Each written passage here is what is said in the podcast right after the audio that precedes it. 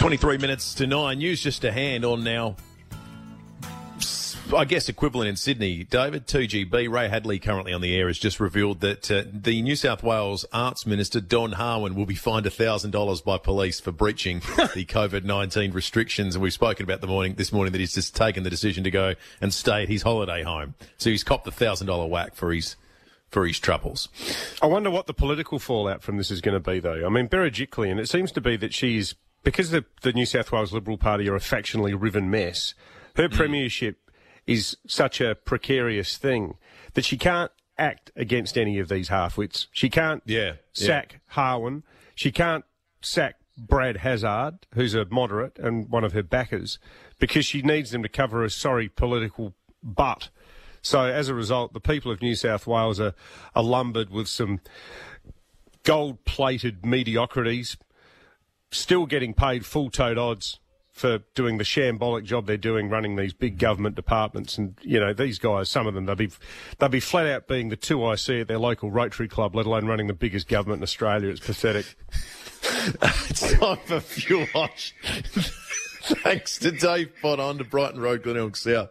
Um, actually, was excellent. Uh, unleaded petrol is below a dollar fifteen for the majority of Adelaide. Uh, I saw it at a dollar seven out the west. Uh, Lucy saw it at a dollar eleven on Hackney Road. Most expensive though is uh, in the south at Glenelg, Somerton Park, and Brighton, where you're paying between a dollar sixteen and a dollar twenty. Thanks to Dave Potter Honda for Fuel Watch on this Thursday morning. Now. It's time for the editor of the Sunday Mail, Jess Leo Kelton. Morning to you, Jess. Good morning, boys. How are we? Yeah, we're good, well, thanks, Jess. How are you bearing up?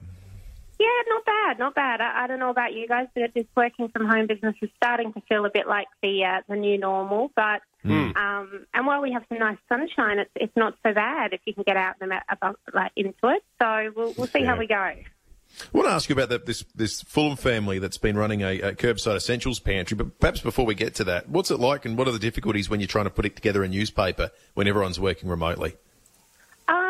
Well, communication's a big one. Luckily, yep. journalists are, are, big talkers, and so now we have uh, have many channels. So you'll have the email going while the little chat thing's going, and the phone's going, and texts are happening um, and you know the pages are, are, coming together live. So I think what's really important is trying to really uh, drown out a lot of that noise and, and really crystallise that you know we're we're here for our readers. What do people need to read? What do they need to know? And interestingly, being from home, you actually can step away a lot more than at the office and you know say I'm just going to take a moment and, and sort of take this all in. So there are some advantages, but obviously not seeing the team and um, having to proof pages on a screen is brutal on one's eyes. I'm very old school, love to be able to print out and mark up a page with lots of red marks. So it's um, it's certainly been a, change. It's funny when we went to work from home, I got all these bulldog clips and highlighters and took them home from my my office at work and brought them home and went. I don't know why I have all these because I don't have any paper to be clipping or highlighting. So it's quite a, a paperless existence, which is really interesting. Yes, yeah, I'm even more old school than that, Jess. I reckon the thing I'd miss the most about working there in Waymouth Street is being able to retire to the Union Hotel after it's all done with the crew. Well, you know what? I made sure that on the, the Saturday that we, we knew was going to be our last for a little while, that we did. So we certainly uh, try and milk those opportunities when we can. All right, well let's let's talk about this. Uh, some of the stories that are that are making news. They've all, you know, everything's got one theme at the moment, but um, you guys have told some really fascinating local stories, including that family I mentioned a short time ago, running their own curbside essentials pantry. Yeah, so you know, obviously, when when you know people are passing away from um, COVID nineteen and, and the Ruby Princess scandal, so on, that makes really big headlines. But it's so important to, to highlight these things that are happening in our suburbs that continue to give us hope and, and remind us that we will get through this. And this Fulham family is a, it's a really gorgeous story. The, the Ross family they decided to run a little curbside pantry um, because they went to make a, a birthday cake for one of their children and went to the shops and saw the the shelves were stripped bare of all you know staples like flour and eggs and things like that. And they realised, look, we've actually got plenty or more than we need. So they've um, they've popped that on their, their curb, and, and neighbours can come by and, and get what they need, and, and, and everyone sort of is at a social distance, safe social distance, greeting one another, and, and having that real sense of community, which is, is really lovely. In a similar vein, too, Jess, the hunt continues for the Angel of Pasadena Foodland. Yes, I love this. We love a good title. Um, and I was actually up at, Pasadena Foodland um, myself yesterday, and, and, it gave me pause to think, you know, what a lovely thing for someone to do. It was um, a woman stepped forward and, and paid a $128 shopping bill for a woman named Michelle Lee, who um, was having a bit of a bad day. She'd actually lost a, a close family member that day and was a bit frazzled and couldn't remember her PIN number because the, the bill was over $100 and she was trying to do the contactless payment that obviously requires a PIN when you uh, you spend over 100. So this woman stepped in, paid the bill, no questions asked, and, and walked off. And so um, Michelle Lee came to us saying, you know, she'd love to find out who this person is and, and hopefully repay this woman. But if not, if this woman wanted to, to nominate uh, a charity or, or somewhere she wants the money to go, which is a really lovely thing of, of paying it forward and, and just remembering that at this time everybody's a little bit extra anxious and a little bit mm. frazzled and, and coming to grips with this strange new world.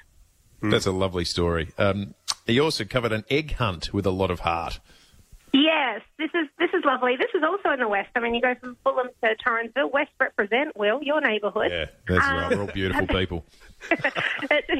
Torrensville. Well, maybe, maybe I should say they're not they're not all like me. Look, there's, there's one in every neighbourhood, isn't there, Will? Yeah, but uh, no, right. this, resident uh, Nadine, uh, well, she uh, is the founder of the We Care in the West Facebook group, and a disability services provider there actually reached out to her and said, look we we don't have the, the funds or the means to get Easter eggs to our, our members, and, and obviously, you know, this time of year, that's normally what we do. And she put a call out and said for 48 hours there were non-stop deliveries of, of Easter eggs to, to be able to be handed out, which is just lovely for people to, to mobilise and, and realise that whilst you know you might be doing it a bit tough or things are a bit strange, there are there's some people in, in serious need and who need our help. And just finally, Jess, um, free coffees for healthcare workers, another welcome initiative.